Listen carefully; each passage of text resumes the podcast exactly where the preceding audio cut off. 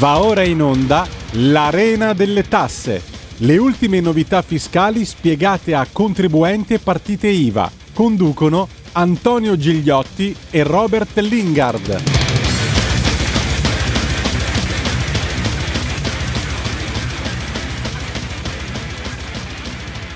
Bene, bene, bene, cari amici, buon pomeriggio e ben ritrovati in questa nuova puntata dell'Arena delle tasse, dove ovviamente si parla di tasse, di imposte e di tutto ciò che quotidianamente viviamo sulle nostre spalle.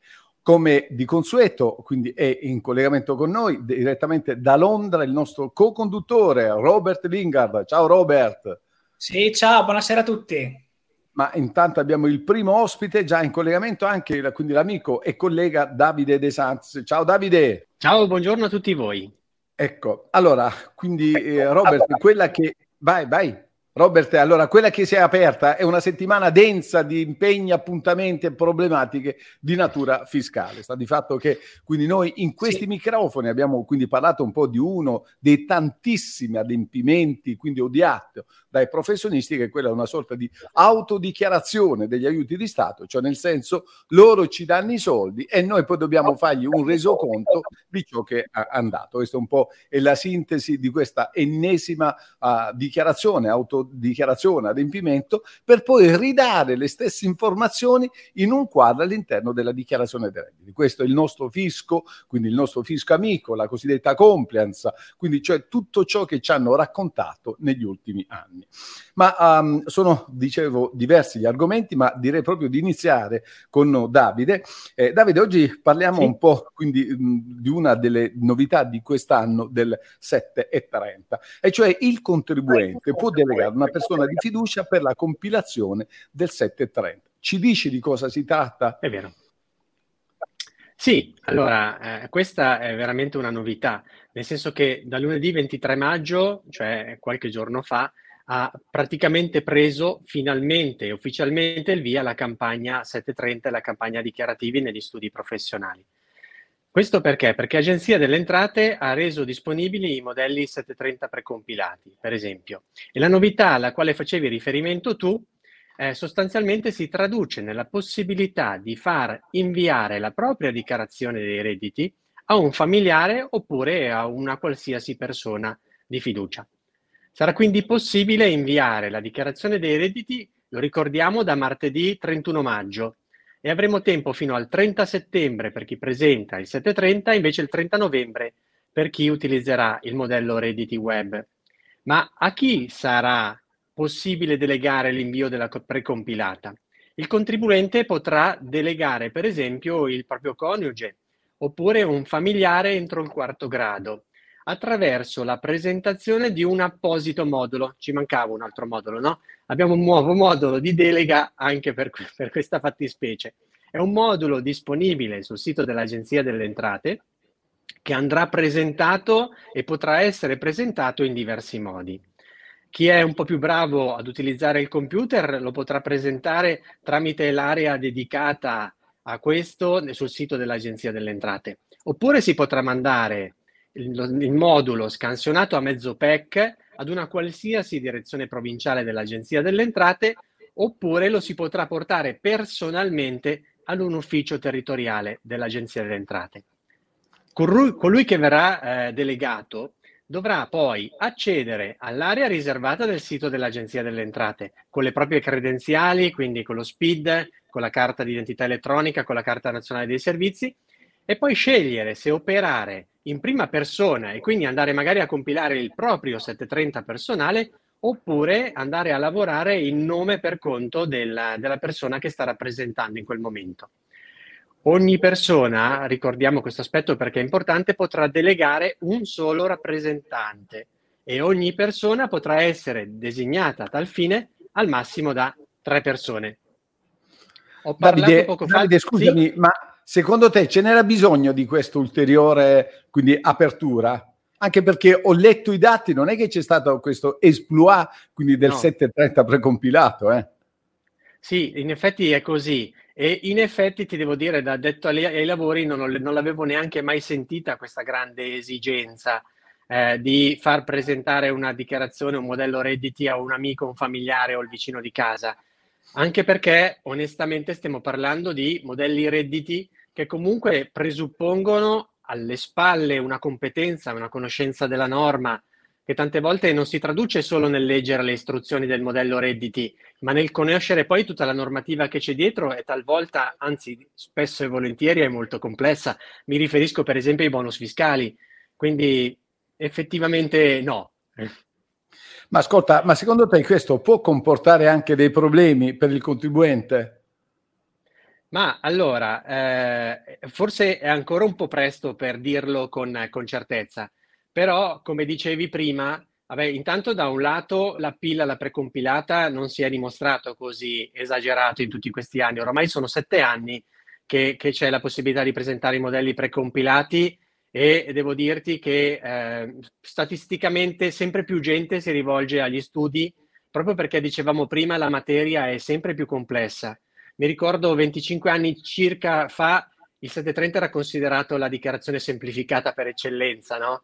Oggi le istruzioni eh, sono Ma, eh, diventate... Ricordiamo che le istruzioni sono circa mille pagine l'anno scorso, vedremo quest'anno se quindi siamo ancora su quel numero. No, ma poi la cosa che è, è veramente imbarazzante, no? io lo, l'ho sempre detto andando in giro a fare convegni e, e, ricordo questo particolare. I primi anni che è partito il 730 precompilato, la pubblicità era che ti arriva il 730 precompilato, al che mia mamma, che quindi la casalinga tipica di Voghera, come direbbe il mio quindi, co-conduttore, quindi Robert Lingard, e cioè praticamente dice, beh, ma quest'anno mi disse, quindi qualche anno fa, dice, guarda, non ti puoi mica più labo- quindi lamentare, perché arrivavano il periodo delle dichiarazioni, dico, sì, ma sì. perché mamma no? Ma guarda, ho sentito al telegiornale che adesso mi mandano direttamente a casa la dichiarazione precompilata, quindi cioè il fatto, poi vai a fare capire, che non l'ha mai capito, che praticamente non gli arriva assolutamente niente a casa, non gli arriva una busta, ma devi fare, la, cioè devi fare prima un corso di informatica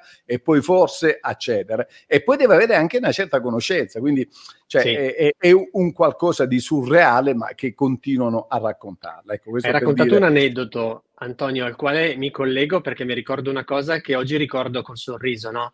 in quegli anni lì i, i, clienti arrivavano in studio pensando poi di magari di spendere tipo il 50% meno o se non addirittura gratis, perché eh in beh, televisione eh, in quei tempi fu raccontata così, no? E, e quindi fortunatamente adesso non succede più. Eh, forse se lo sono dimenticato che esiste il modello precompilato o più semplicemente hanno capito che per noi sono raddoppiati gli adempimenti e i tempi certo. di lavorazione, non si è velocizzato alcun, alcunché. Poi, eh, altra cosa, quindi con la precompilata ovviamente è sì. una caccia agli sconti fiscali, ma in breve, eh, Davide, quindi come ottenerli e, e, quali spese quindi possono essere ovviamente, danno diritto alla possibilità quindi di avere questi sconti fiscali, anche perché ricordiamo che da qualche anno c'è una regola quindi che va rispettata, altrimenti quindi sconti in dichiarazione non ne abbiamo. Esatto. La regola alla quale, la, parto al contrario con la risposta, no? la regola alla quale ti riferivi tu era quella inerente alle modalità di pagamento di buona parte degli oneri che deve oramai da qualche anno avvenire con modalità eh, tracciabili, salvo alcuni specifici casi. E quindi mi riferisco a carte di credito, di debito, bonifici bancari o assegni. Allora, eh, diciamo che in effetti dalla precompilata oggi arriva quando, quando anche noi accediamo e richiediamo la precompilata per i nostri clienti una quantità di dati veramente incredibile. Eh, si dice, eh, leggevo qualche giorno fa, l'Agenzia delle Entrate eh, sostiene di aver elaborato qualcosa come 160 milioni di dati. Ecco, non posso mettermi le mani nei capelli, ma, ma lo farei, no? Eh, sostanzialmente però eh, possiamo dire eh, una, una, lancia a favore dell'Agenzia delle Entrate mi permetto comunque di, raccontando questo aneddoto, no? Una nostra cliente, mi ricordo molto bene, qualche anno fa si dimenticò di consegnarci una spesa medica di un importo decisamente elevato perché erano più di 4.000 euro. Grazie alla precompilata in quel caso emerse la spesa e quindi andò a recuperare la fattura e quindi non perse quella detrazione. Questo per aprire un po' all'argomento del quale stavi anticipando tu, e cioè quali tipi di dati e quali tipi di informazioni noi riusciamo a recepire, riusciamo a consultare andando a richiedere la precompilata Beh, mi riferisco per esempio agli interessi passivi sui mutui, ai premi delle assicurazioni sulla vita, eh, ai contributi versati per i lavoratori domestici, alle spese sanitarie, veterinarie, universitarie, funebri. Oramai ce ne sono veramente una marea, le spese per la frequenza degli asili nido, le spese scolastiche e poi ehm, ci, cioè, ci tengo a parlare di questo tema perché questo è uno dei temi caldi di questi ultimi anni, i bonus fiscali. Ecco, nel precompilato alcune informazioni eh, cadono in automatico, ma semplicemente perché qualcuno eh, alle scadenze prestabilite ha comunicato tutta una serie di informazioni. Mi riferisco per esempio alle banche e alle poste, se penso ai bonifici effettuati sulla ristrutturazione edilizia e sugli interventi di recupero del patrimonio edilizio, per l'acquisto dei mobili, oppure eh, alt- altro tipo di spese e di informazioni che recuperiamo direttamente dalla, pre- dalla precompilata sono tutte quelle spese la cui possibilità di detrazione è iniziata negli anni addietro, qualche anno fa, cioè sempre per esempio ristrutturazione edilizia, risparmio energetico, per i quali ho già in corsa sostanzialmente la, la, possibilità di fruizione della detrazione del credito e magari sono al secondo, al terzo, al quarto, al quarto anno e così via. Quindi ce ne sono veramente molte di informazioni. Devo dire che purtroppo sempre l'Agenzia delle Entrate ha reso pubblica un'informazione relativa a quanti 730 precompilati, modelli redditi precompilati vengono e sono stati poi inviati all'Agenzia delle Entrate senza alcun intervento e eh, sostanzialmente la percentuale è intorno al 5%, cioè quindi è molto bassa. Infatti. Sono molte poche le dichiarazioni precompilate alle quali io posso accedere, sulle quali poi non devo intervenire perché manca qualcosa o perché eh, c'è qualche informazione magari che non è corretta. Sì, Antonio, oh, vorrei, noi... vorrei, fare una domanda eh, al, dottor, al, dottor, De Santis, no? tutta, tutta, questa complessità, cioè secondo lei manca eh, una, diciamo, una politica eh, di una politica di comunicazione che spieghi queste norme, perché noi adesso apriamo i giornali, apriamo i siti internet, leggiamo ci sarà il bonus 200 euro, carburanti, non carburanti, però tutti questi cavilli, oppure la precompilata, eccetera, non vengono spiegati al contribuente. Quindi, secondo lei non manca una politica da parte del MEF che sia una politica di comunicazione non fatta tanto sugli annunci, di cui ovviamente noi leggiamo spesso sui giornali, ma che spieghi nel dettaglio eh, tutte queste eh, politiche, tutti questi cavilli al contribuente che in questo momento è estremamente disorientato? Allora, eh, decisamente sì, eh, in realtà non so giudicare, non vorrei giudicare sul perché questo non accade, nel senso che qualche dubbio ce l'ho, eh, perché tante volte la materia è così tanto complessa e, e spesso volentieri chi poi la racconta con messaggi mediatici sui mass media, sui giornali, probabilmente non è sempre così preparato o magari non ha in quel preciso momento tutti gli elementi per poterla spiegare in modo corretto. In tutti questi mesi eh, ne abbiamo letti non so più quanti di decreti legge e abbiamo ancora sulla scrivania appunti su eh, decreti attuativi che stiamo aspettando perché ci spieghino le regole di quel qualcosa che doveva essere introdotto in un particolare momento del, della nostra vita. No? Quindi eh, mi rendo conto che questo modo così di eh, emettere decreti alla velocità della luce, uno che contraddice quello che ha detto quello della settimana scorsa, comunque non fa nient'altro che complicare le regole. Qualche giorno fa, in effetti, leggevo anche questa altra novità che in un paese funzionante potrebbe anche avere senso, quella delle, delle detrazioni automatiche eh, sulle, sulle, spese delle quali oggi stiamo parlando, no? quelle che oggi finiscono le dichiarazioni dei redditi, quindi un po' come lo sconto in fattura sui bonus edilizi, no? qualcosa di simile a questo. Beh, in un paese intelligente e in un paese snello potrebbe anche essere una bellissima opportunità. In Italia, secondo me, ci nasconde sicuramente qualcosa di molto molto complicato.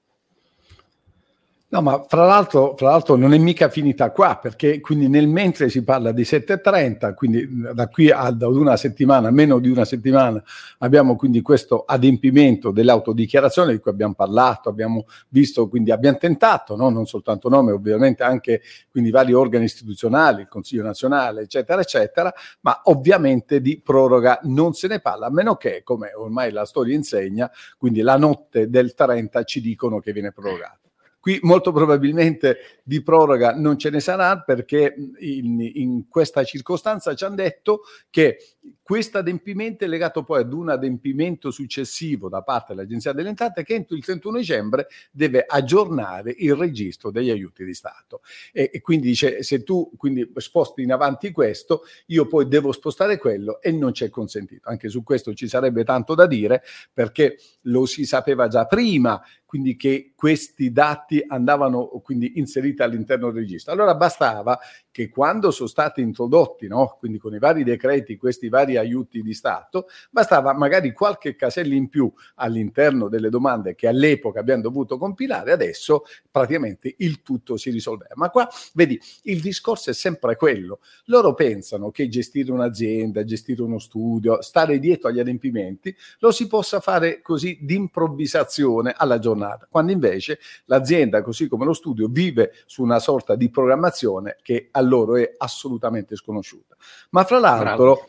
Fra l'altro, da qui a qualche giorno poi abbiamo un po' anche qui un'altra cosa assurda che hanno introdotto, ma non perché l'hanno introdotto, per il momento in cui l'hanno introdotto. E parliamo della, dei forfettari e della fatturazione elettronica. È un sistema un po' che è stato molto gradito, soprattutto dai piccoli, no? perché vi sono una serie di adempimenti semplificati che è stato molto apprezzato da questi piccoli imprenditori, artigiani e professionisti. Come tu ben sai, dal primo di luglio ci sono delle novità. Vogliamo vogliamo sintetizzarle, poi facciamo anche qualche riflessione su questo adempimento, quindi introdotto in corso d'anno? Ahimè sì. Sostanzialmente eh, si amplia la platea dei contribuenti soggetti alla fatturazione elettronica. Quindi eh, si amplia la platea perché di fatto vengono coinvolti in parte i contribuenti eh, appartenenti al regime forfettario e al regime di vantaggio eh, si amplia la platea perché di fatto è stato stabilito che dal primo di luglio tutti i contribuenti che nel corso dell'anno 2021, quindi nell'anno precedente, in questo caso quindi nel 21, hanno superato eh, ricavi o compensi eh, di, per 25.000 euro. 25.000 euro che debbono essere ragguagliati ad anno. Quindi se io ho avuto la partita IVA aperta per tutti i 12, 12 mesi dell'anno 2021 saranno 25.000, 25.000 euro, ovviamente se avrò aperto la partita IVA nel corso dell'anno dovrò fare la proporzione, per esempio 6 mesi il mio limite sarà 12.500, no? È facile. Ecco che però eh, subentrano dei problemi ehm, talvolta anche operativi, perché Spesso e volentieri il contribuente che ha scelto e che sceglie il regime forfettario lo sceglie perché ehm, i movimenti, il, i volumi che va a sviluppare sono talvolta veramente molto risicati. 25.000 euro sembrano tantissime, ma per un titolare di partita IVA non sono poi una cifra così esagerata. Entrare nella logica della fatturazione elettronica, andare ad impostare codici nei programmi di fatturazione, perché di questo si sta parlando, yeah. e imparare in alcuni casi anche addirittura quindi ad avere a che fare con il computer, spesso e volentieri rappresenta un grave problema, perché come dicevi giustamente tu Antonio poco fa, il regime forfettario ad oggi era comunque un regime che veniva da tutti propagandato come un regime di estrema semplicità, no? Il, il fai, da te, fatto... il fai da te. Esatto, in effetti, in effetti sotto molti aspetti lo era. Eh, andando però ad introdurre anche questo ulteriore adempimento, non si fa nient'altro che mettere in difficoltà eh, le, gli imprenditori, i contribuenti. Tra l'altro tutto questo ci viene venduto in un'ottica di dobbiamo recuperare dell'evaso, no? In realtà qualcun altro invece mi ha fatto doma- la domanda esattamente opposta, mi ha fatto la battuta esattamente opposta. Mi ha detto scusa Davide, eh? cioè va bene, ho superato 25.000 euro, ma ho superato di pochissimo, quest'anno starò attentissimo al mio fatturato.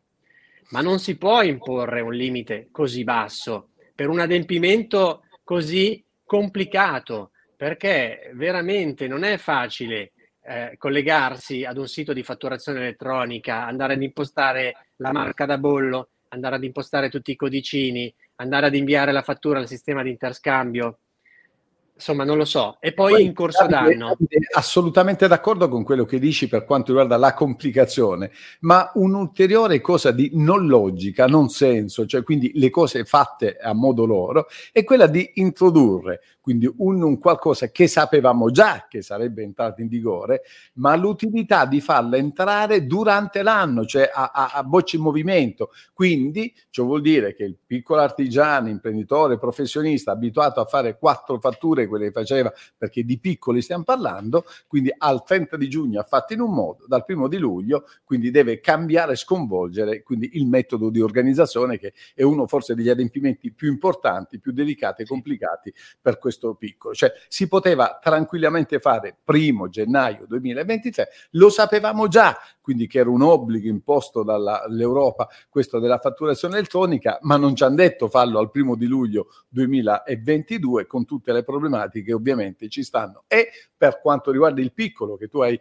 giustamente quindi sottolineato e messo in evidenza, ma evidentemente anche per gli studi professionali che in questo periodo già quindi di enorme lavoro, autodichiarazione, bilancio, dichiarazione, c'è anche quindi la gestione, quindi perché inevitabilmente qualcosa comporta. Saranno piccoli, saranno pochi, ma chi, chi non ha un forfettario all'interno dello studio. E questo un po' è quello che non riuscirò mai a capire, perché quindi eh, si potrebbe, cioè siamo tutti consapevoli che le tasse vanno pagate, gli adempimenti vanno fatti, ma quelle cose senza logiche non riuscirò mai, mai, mai a capirle.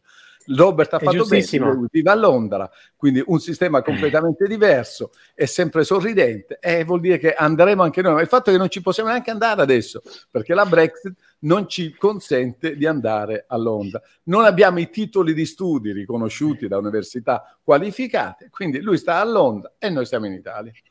Ma i liberi professionisti esatto. e gli imprenditori sono sempre Tra l'altro, Antonio, No, io volevo inserirmi in questo discorso, no? E forse, eh, come si può dire proprio in lingua anglosassone, I, I dropped bomb, quindi lancio la bomba, no? Perché, vedete, io ho qui adesso sul mio cellulare un documento di un dirigente del MEF che scrive alla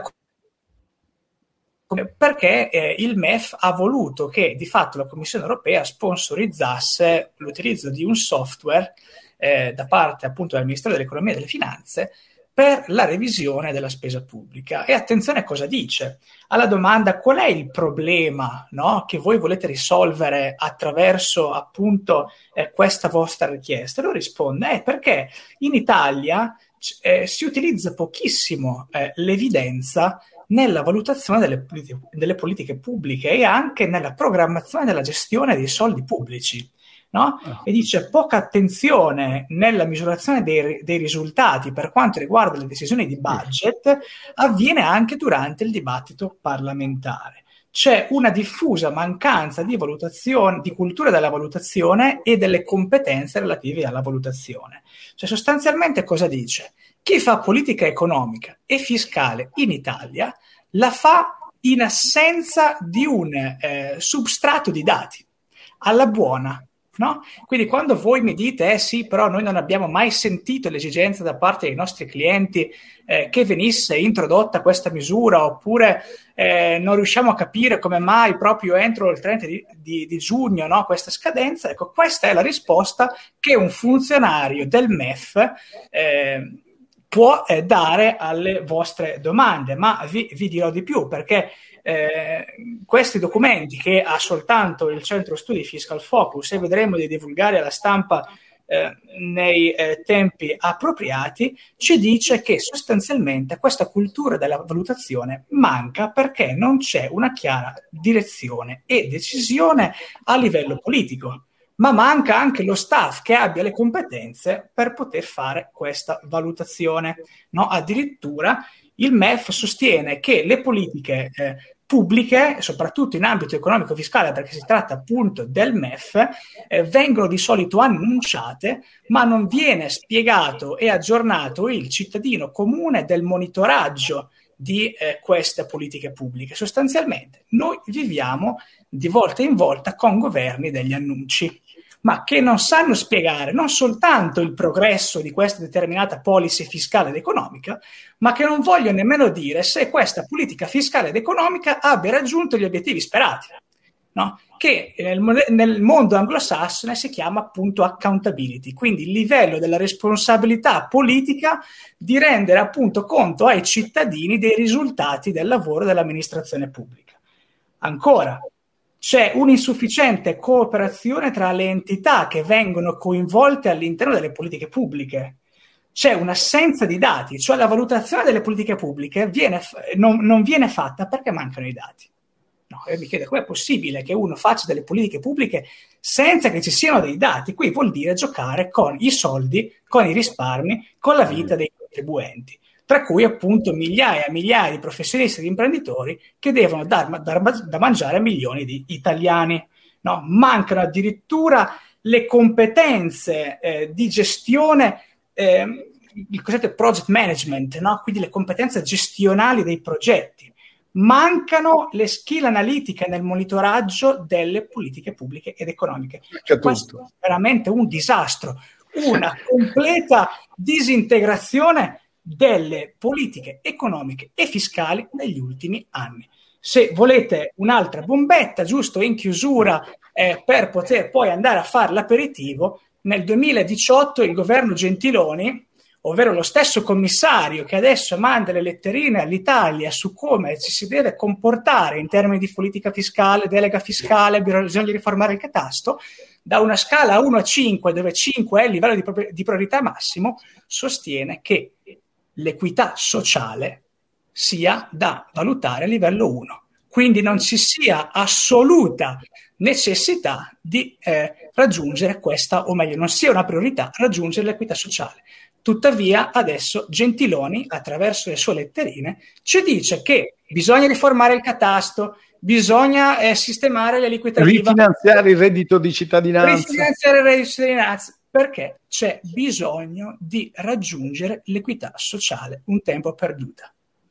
Antonio, Bene. se vuoi andare in chiusura. Eh, do, guarda, do, dopo questo non so più che dire, cioè praticamente mi hai stroncato, quindi la chiusura che mi ero preparato. Non mi rimane che quindi salutare tutti gli amici che ci hanno seguito anche oggi. Ringrazio Davide per essere intervenuto quindi con noi.